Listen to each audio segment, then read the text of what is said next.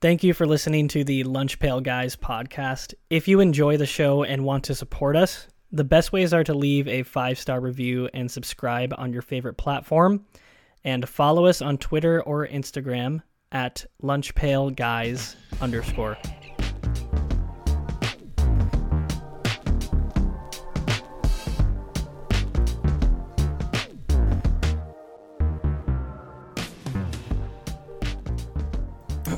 Hello, everybody, and welcome back for our second episode of the week on the Lunch Pail Guys podcast. Everybody's here. Wyatt's here. Jarod's here. Bart's here. Aidan's here. We got a nice show for you today. We're mixing up a little bit of college football talk and a little bit of NBA talk. But we're going to start with the college football talk. Since the inception of this podcast, one topic has permeated our discussion through the entire course of it, and that is the size of the college football playoff and we finally got some resolution on this issue. As the College Football Playoff Committee announced last week, it was expanding to 12 teams sometime between 2024 and 2026. Under this new system, the top six conference champions will get auto bids, with the next six highest ranked teams also getting bids into the playoffs. The four highest ranked conference champions will also get a first round bye. Um, and there's a lot to discuss here, but we'll start with our resident playoff expansion hater, Jarod, what do you make of this decision? And do you like the format as it stands? I think it's expected with all the noise that people were making. It was inevitable that this would happen uh, at some point.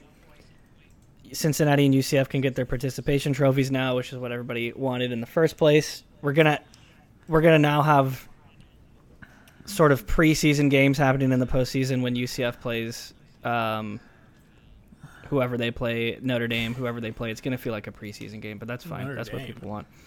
Yeah, it's a yeah. Both of you to think Notre Dame would blow out somebody in a playoff game. Yeah, even make the um, playoffs. it's it's annoying how much power the major conferences have in shaping it, and that they get the auto bid for winning a conference. On the one hand, I I get it because there's a lot of subjectivity with the rankings, and winning a conference is something that's kind of objective, but it seems absurd that Notre Dame could never get a bye because they aren't in a conference, even if let's say they were the best team that year by the eye test or whatever, which I feel like is normally right to be honest. Um, we're gonna lose September meaningful games, but we'll gain more November and October meaningful games. So I think if that's the, what the sports want, if that's what the sport wants, so be it. I'll give it a try. I'm too tired to fight it now at this point, to be honest. So. Um, it could be good. Like maybe more November, October games, like I said, could be more fun, but we'll see. I'd also be fine if they just got a bunch of sports writers together in a smoke filled room and, and picked a champion again. I'd be fine with that too at this point. Here's the thing. I really like it. I think from like a lot of perspectives. Um, it's an improvement. And I want to start from I want to start from Notre Dame's perspective because you alluded to Jarod that it might be a downside for them that they can never get a first round bye, but I think it's a huge win because think about it. Notre Dame gets the fifth seed. They're the best team that hasn't um, won their conference. They get that top seed. Instead of having to play in a conference championship game for that extra game, they get to play the 12th seed. Like I would rather if I'm Notre Dame instead of having to go up against you know, join the Big Ten and have to go up against Ohio State and maybe lose my playoff bid? And if so, maybe get like the 11th or 12th seed. Instead, I get to go undefeated, play my 12 games against whoever, and then my extra 13th game is against the runner up in the Big Ten or the, you know, or the Houston that makes it or the UCF that makes it. Like, I would prefer that over the chance of like losing out my bid. So I think it's a win for Notre Dame actually, and in the bid to stay independent. Um, another thing I think I don't know if it's been discussed enough. I think this could like really halt the realignment sort of stuff as well because what it's much easier for a team now to make the playoff in the Pac-12 um, than it was at any point before. So like one incentive there is now for Stanford to go to the Big Ten when it's gonna be much harder for them to make the playoff. There'll be like 18 teams or whatever. Um, it makes sense now for them to stay in the Pac-12 fight, and one, maybe once every few years they win the conference um, and stuff. So I think it sort of does probably have that effect of like stopping the crazy realignment. Um, and so I think from those like two big sort of like meta perspectives, one Notre Dame specific and one college football perspective, I think it's a plus on that front as well.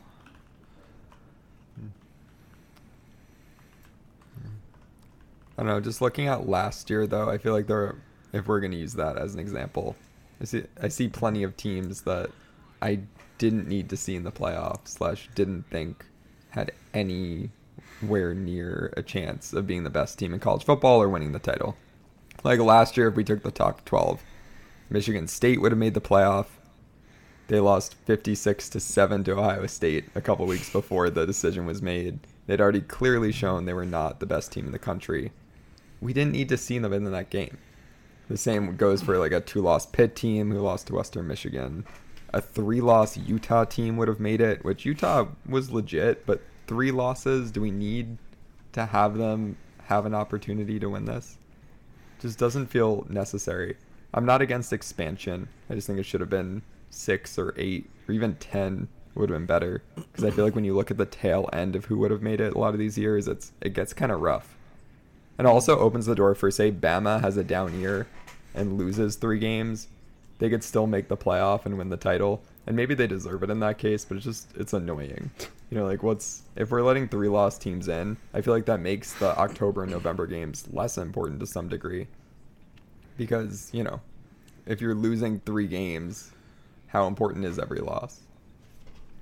Yeah, I know it does I know make every game. It does make every game less important, but there probably will be more meaningful November October games. Mhm. There won't be any think for me meaningful is, like- games though, which you know that's a bummer. I'm okay with it. Like, I think the thing is, like, people are always like, college football has the best regular season, which I agree with. It also has the worst postseason. I don't think I can mm-hmm. honestly. There's never honestly been a time where I've been excited to watch the college football playoff, except when Notre Dame was in it. Because, like, for a lot of reasons, it's like a month and a half after the season ends. Like, I kind of already know what's gonna happen. Like, at least with like, if there's a first round matchup between like West Virginia and like UCF. Like I don't like something wild could happen. Like there could be an in, like that could be an interesting game.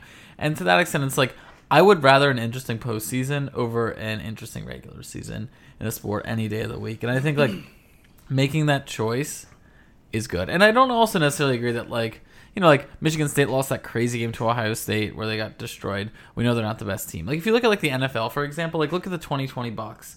They won the Super Bowl, but then they lost a game by 35 points to the Saints in the middle of the regular season. They lost a couple back-to-back games against the Rams and the Chiefs. And I know it's different in some extent. It's like in the NFL there's more wiggle room, but I think like people are making the logical jump that there's going to be NFL level wiggle room, and that's not true. When only 12 of 135 teams are making it, that's a big difference between 14 of 32 teams making it. Like there's gonna still gonna be not that much wiggle room. I feel like in that case. Is the postseason I going to be more entertaining though? I guess would be my question. I, we're still probably probably going to get the same result. It's just going to be oh we just threw in a couple more bowl games that we now call a playoff game. I don't know. But those I games the will at least postseason hopefully will be interesting. More enter- I th- no, I think the post postseason will be more entertaining. I just think overall, like the whole point, as Luke, as you mentioned, the people love the college football regular season. I think it m- makes it mean less. I really do. I think I It does. agree with you about the the fact that it'll be fun to see some of the larger matchups or the matchups between a, a five versus twelve. I'll definitely be watching it. I just don't understand why we had to expand from four to twelve. It seems excessive, and we could have just gone to eight or even six to start with. And I feel like otherwise you're Mhm. dealing with a bunch of teams that just haven't earned their place there, and then again it hurts the the meaning of the regular season. I, don't, I just I think sticking your nose up at a three loss team is just like the snobby elitism that people have for college football and saying that Why? our playoff guys are undefeated every single merit. year. But I mean, like I as an Ohio State fan, I don't know how many times I've watched them drop a game to like a Rutgers team. It happens in college football, and I think that even if a team happens to have two to three losses, it's not like a team is going to be like six and six going into the playoffs. Like these are te- these are still going to be talented teams, and they're going to rank them accordingly. I, I don't believe that it's going to get to a point where we're watching Rice versus Alabama in the, the second round of the playoffs. That's not even It's what gonna- Aidan's saying though. That's not- We don't we, we don't need to see Michigan State versus Ohio State again. That's for sure. But it- anything can happen. It happens all the time. Like, it's Michigan- obviously like not the same be Rice the same way, reason why. but Lucas Ohio State's going to make it every year, and that's Yeah. annoying. I don't think there's any point in that. Like Maybe- there's maybe a year to year Maybe- I thing. when you look at the college football play, like yes, there's been teams that reoccur over time, but you also see some weird, you know, alignments like UW, uh, making and whatnot. And you're like, oh, someone had a special year that year. Even if they lost in the playoff, they had a special year. And if, in a 12 team playoff, you didn't have a special year if you're Bama or Ohio State. And You you, lost could. three years and ended up 11th or 10th. I mean, but you- but you still could. You don't think that having a 12 team playoff coupled with the NIL deals will eventually spread out the pool of talent across the board? Like a kid be like, "Oh, I can I can still play for my hometown in Michigan State and be able to make the college football playoffs." Rather than saying, "I have to go to Alabama or I have to go to Ohio State to make this make this happen." Like maybe for the first couple of years Alabama might still dominate, but I think that over the long run there is there is going to be parity in the college football playoffs. I don't agree. Is is making the playoff much more of a carrot than say winning the Rose Bowl, for example, or just winning even winning your conference? The Rose Bowl will be part of the playoffs. I either I want to I either want to win the championship. like I, I think it's I think it's honestly a mentality of if you're not first, you're last. I don't really know But what what thing, do you it's like- gain from getting a participation participation trophy in the playoffs versus I'm coming home with a Rose Bowl trophy. The Rose Bowl is a team. participation trophy. That's Patient exactly yeah. what it is. That's, okay, that's, then that's exactly then what any fine, of the bowl then games if are. you're They're if you're not first, then you're last. There's no difference then. Of course not. That's the game of football. But I mean, sometimes people who are last place can be first in the next race. I mean, it, ha- it happens. yeah. It's, it's the same thing Lucas has always said about UCF though. Like why why not give them the chance at least? Which to Aidan's point, sure it could have been Yeah. eight, Six. but Also, I, I do agree with the point that in terms of parity and whatnot, even if UCF is going to lose, isn't going to win the championship, for example, we've seen from bowl games that a, a UCF like team could win their mm-hmm. first round playoff matchup, and that'll probably be taken more seriously than their bowl wins. I mean, like Cincy almost beat mm-hmm. Georgia in the Peach Bowl a couple years ago. UCF had a couple New mm-hmm. Year's Six bowl wins. I believe that a group of five team could win one of those first round matchups, and that would probably get them more respect than their current, you know, secondary kind of bowl wins. We'll see. We're gonna save the receipts for that 2026 game, and the recruiting classes look the same. We'll see. the format with the first round byes, I think, only delays the blowouts that we've seen one round. That's Mhm. all that's going to happen. The first round games are going to be competitive because those teams are much more closely bunched in terms of talent. But then once you start playing against the Mhm. top two, three seeds, it's going to be the exact same thing. I'm telling you, it's going to get more spread out. College football is going to get more spread out as as, dude, as it I goes don't on. know if I don't. Think How many NIL times- how many times in- exacerbate the talent disparity? Maybe not, Yeah. but I mean, be, look, uh, I but agree. How many times have we seen a team like UW make the playoffs and then never capitalize off of that momentum? But now a team can say that we've made the playoffs three years in a row or something along that lines. Here's NIL money. Here, we can get you from the transfer portal. We could do this. We can do that. And then now we have a chance to actually build fleshed out rosters.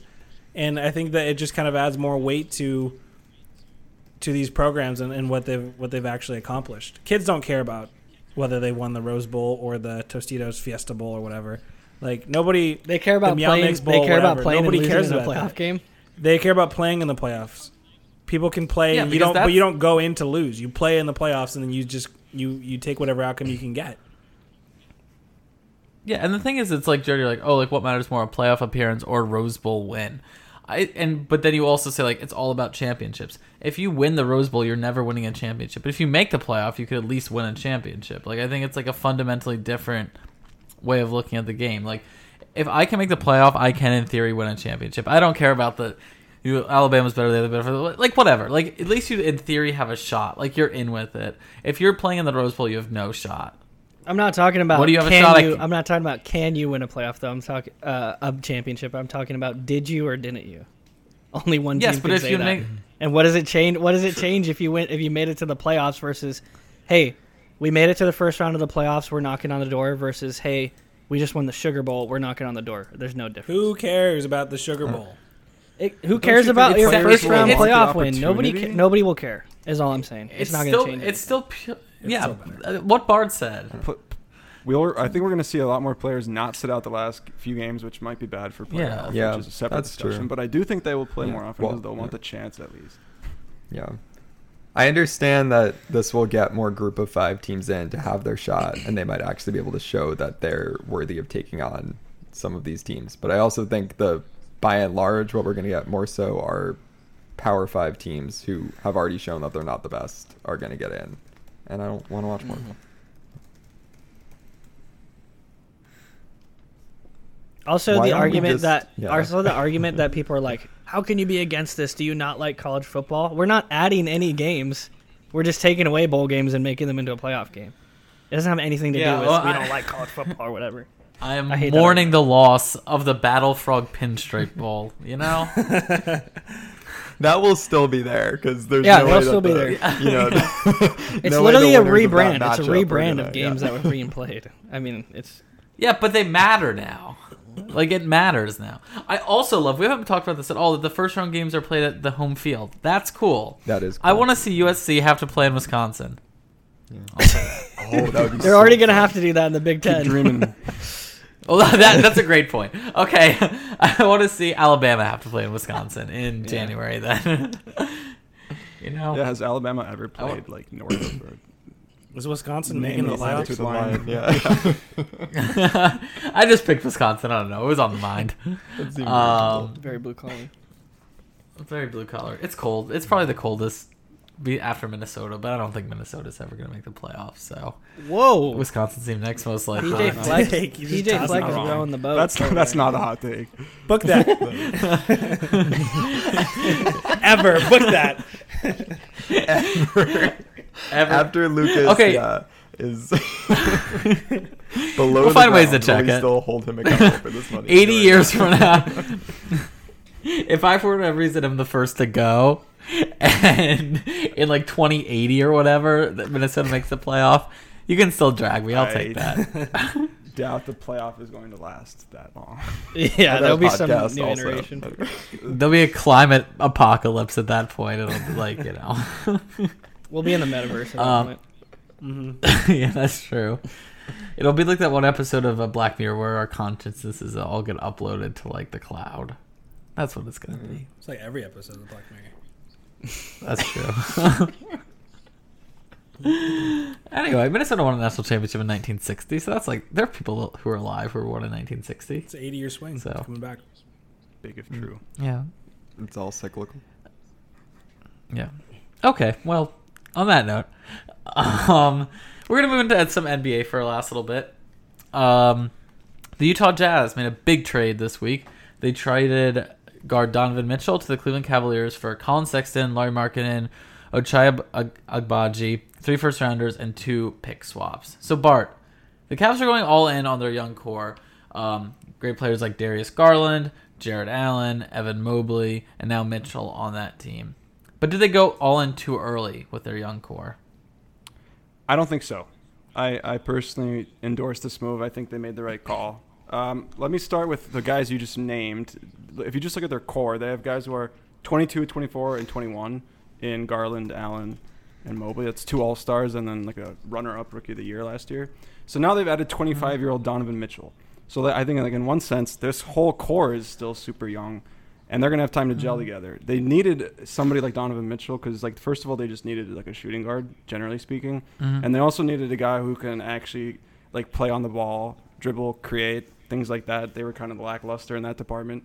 So Mitchell does fill a need, and like I know some people might point to the stats and say that he is not really much of an improvement over Collin Sexton, but he most definitely is. So I think in that sense it mm-hmm. also makes sense. Like maybe not necessarily as a scorer, you can make the argument, but like definitely all around he is.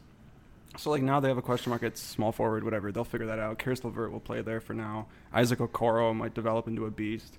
But I think it, it makes sense because like the alternative is what they they sit on those picks. They sit on that like young talent that they did trade away, and they hope that one of those picks hits and becomes a Donovan Mitchell type player. It's really unlikely to me. I mean, those are going to be late round picks for the most part. So now they have those four really young guys who can get a ton of playoff reps together and try to actually develop into a contending team. I don't think they're going to be contending this year. I don't think most people will tell you that they're going to be contending this year. But I do think now they're competitive in terms of like being able to play a competitive playoff series against the top teams of the East. And I think within a year or two, this team might actually be good enough to be one of the top teams in the East. I think if you look at previous teams like the Warriors before their dynasty, the Bucks before Giannis won them one, even the Celtics who made the finals this year, you always need playoff reps before you actually reach the finals. Like it matters. So I think it's meaningful that they have a guy who's going to get them over the hump. Obviously, they were just a play-in team last year, They're going to be in the playoffs consistently now, and I think that they might actually develop to be a really good team in the East within a few years. I know the contracts might not work out. Donovan Mitchell might leave, yada yada yada. But for now, I think their alternative is worse. So I like this move. Yeah, I love this move. I think that it like at this point, like this is one of the best like balanced rosters, just like one to five in the entire NBA. While they don't have any like maybe superstar superstars, I think like Donovan Mitchell on his day can be a superstar. I think Mobley had one of the best rookie seasons we've seen from anybody in a long time and has like superstar upside. I think Darius Garland, maybe not superstar upside, but is going to be just like a really great player in the NBA for a long time to come. I think Jarrett Allen is a great player. I think just like the balance that they have on that team, one through five, is so good that yeah, I'm with Bart. In like a year or two, I can it would not shock me at all if they're one of the top teams in the East. Like they just have so much talent. And I think it would be sort of in the model of like the young Warriors and like the 2015 winning the title, where it's like, yes, Steph is like obviously generational talent, but it's not like I, like Steph wasn't Steph in 2015, if that makes sense. It's like they were just like a young team with a lot of good players all around, and maybe one of those guys turns into Steph. I don't think that's probably gonna happen. They're not gonna be a top 10 player all time, but I think as like as the rest of the NBA, um, and especially the East, like is messing with their rosters, I think that like keeping this core for the Cavs through the next three or four years could turn out to be some really, a really really good thing. I think we all agree that first round picks on this podcast, the first round picks in the NBA are borderline worthless. And we see a lot of teams like the Oklahoma City Thunder who they sell, they just take on bad contracts, whatever. They have tons of first round picks every single year. And then they end up drafting in, as one of the first five teams in the NBA draft every single year. At least they've had in the last couple of years. Where Bart is exactly right that what else are you going to do? Like, you have to go ahead and capitalize on something like this. And trading those three first round picks for Donovan Mitchell is almost nothing, especially considering that Collin Sexton was not a guy they were going to keep regardless. I mean, he was basically like this free throwaway, Lauri Markkanen, whatever. Um, and they didn't have to give up a Jarrett Allen or a Caris LeVert anywhere as well. And if you look at the rest of the roster, outside of like their core is pretty young, I think Evan Mobley is going to be an All NBA player at some point. Darius Garland will probably be an All NBA player at some point. I love Jarrett Allen as like the second best defensive center in the league, but Ricky Rubio, Caris LeVert, and Kevin Love are going to be the next unit of guys underneath there, and they've all had very high success, especially Kevin Love, who's won a championship. So I think that as as far as their roster is concerned and the way it's built, Donovan Mitchell is considered a, vet, a veteran. Ricky Rubio, Caris LeVert, and Kevin Love are considered veterans and they have a really healthy balance between young and old, and at least the young stars are the guys that they're going to highlight uh, for for the the next season. Most young teams like the Knicks, the Hawks, the Hornets have had flashes of showing a lot of potential and then regress the next year. So I got to applaud the Cavaliers for saying that we're not going to be one of those teams that takes a step back. In fact, we're going to do whatever we can to make sure we're a lock for the playoffs next year. I think it was a great move. And like I know we're talking about like projecting down the line. I wouldn't be shocked if they're like a top four seed in the East this year. Like I think mm-hmm. that at this point it's like I think Boston and Milwaukee are probably clear one two. But after that I think it's like a little muddy in the East. It's like you have the Heat, you have the Sixers, you have who knows what like the Nets are gonna be. Like and but like I don't know. Like I'd throw the Cavs in there at this point with this roster. Like it, it'll take some development across the board, but like it would not shock me if they were like if we got to the playoff time and it were like them and the Sixers fighting for the three seed in the East or something like that.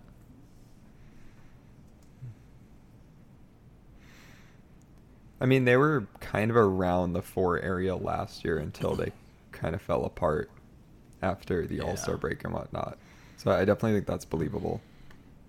But to to go to your point, Wyatt, I think I'm glad the Knicks, who were commonly associated with Donovan Mitchell. It seemed like the the sexy pick for where Donovan Mitchell was going to end up did not get him, and I don't agree with the idea that a, a first round pick in the NBA is worthless. I think it's a lottery, like it is. But if you have enough of them, at some point you're gonna hit, and at some point you're gonna miss. I think with the Cavs it made sense to go in on it, but I think the OKC and the Jazz and whatnot, stocking them up, they're gonna hit on some of these picks and it's gonna be big. And I don't think it makes sense for for a Knicks team, for example, to give up RJ Barrett, who isn't amazing, but is, you know, one of the more promising things they've had in a long time, plus a bunch of picks to take on Donovan Mitchell, who I'm I'm not convinced is going to be the the best player on a championship team or anything like that. So I was happy at least in the scenario that the Knicks didn't go for this. I think it's a fit for the Cavs, but I'm still not convinced that this is like a you know championship making move for the Cavs. So I don't think that's what they're going for here. They're they're trying to get better, and they have a lot of young pieces that who knows how they'll develop, but they could be very good. I don't think Donovan Mitchell is the best player on the Cavs. I think Darius Garland is the best player on the Cavs, and I think that this just makes sure that Evan Mobley doesn't have to become the second best player for them to be successful next year. Eventually, I think Evan Mobley is going to become the best player on the Cavs, mm-hmm. and Donovan Mitchell and Darius Garland will mm-hmm. will kind of play two and three off of each other, however they see fit. So, as far as like whether or not he was going to be the best player in a championship team, that window is passed, and I don't believe that that's what the Cleveland Cavaliers look at him for. I agree for the Knicks. It doesn't mm-hmm. make sense for them to make it because the Cavaliers have a mindset there. Their picks are going to be like pick 15 and beyond and everything. And for the Knicks, they had a chance of being one of the first six picks, especially given some of the trade packages, like the last one that they sent, which was RJ Barrett and two first round picks. Like they, they were giving up, I think, better talent. Um, so the Knicks are probably going to have to wait this one out a little bit. But I just, you know, if you're Cleveland, what else are you going to do other than capitalize? They're they're not going to be a team that's going to get free agents, and at the very least, the Knicks, hopefully at some point, will be able to land somebody who actually matters, you know, to come over there. So Yeah, we we keep saying that, or everyone keeps. Yeah, it- it's- it really doesn't exist. I am. yeah, But yeah, no, no, I agree with you on that. I I think that I agree that Donovan Mitchell isn't the best player on the Cavs, but he is going to be the focal point of the Cavs at this point. I don't I don't think Darius Garland's going to be the focal point over Donovan Mitchell, given the usual scoring output you see see from Donovan Mitchell.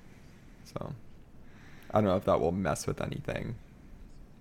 Uh, Yeah, I think uh, Aidan, to your point about first rounders, yes, I mean I think a lottery is a good description of it because aren't the are the Celtics not an example of that strategy working?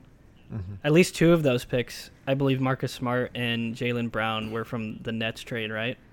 And then Jayson Tatum obviously also was a homegrown like draft pick. So they have three of their core Tatum was from. The were all Nets, I think. homegrown draft picks. oh. What's that? What? I think the Tatum one was from the Nets as Okay. well. Someone can fact check me. Pretty sure Robert Williams was also drafted by them. But but how many times has that happened? Like the Warriors have happened, but they didn't necessarily trade for like a lottery pick. The mm-hmm. Celtics happened, and then most of other teams who who have these picks, like you, you see, like it's just as easy for Phoenix to draft DeAndre Ayton over Luka. It, it happens that even if you have the right picks or as mm-hmm. many picks as possible, doesn't mean you're going to make the right choice. So I just don't know if it's a guarantee. I think sometimes you might just want to trade for commodities, Yeah. known commodities. Well, you know what is a known commodity? The quality of this podcast. If you would like, if you do believe in that statement, please give us a five star review on Spotify, Apple Podcasts.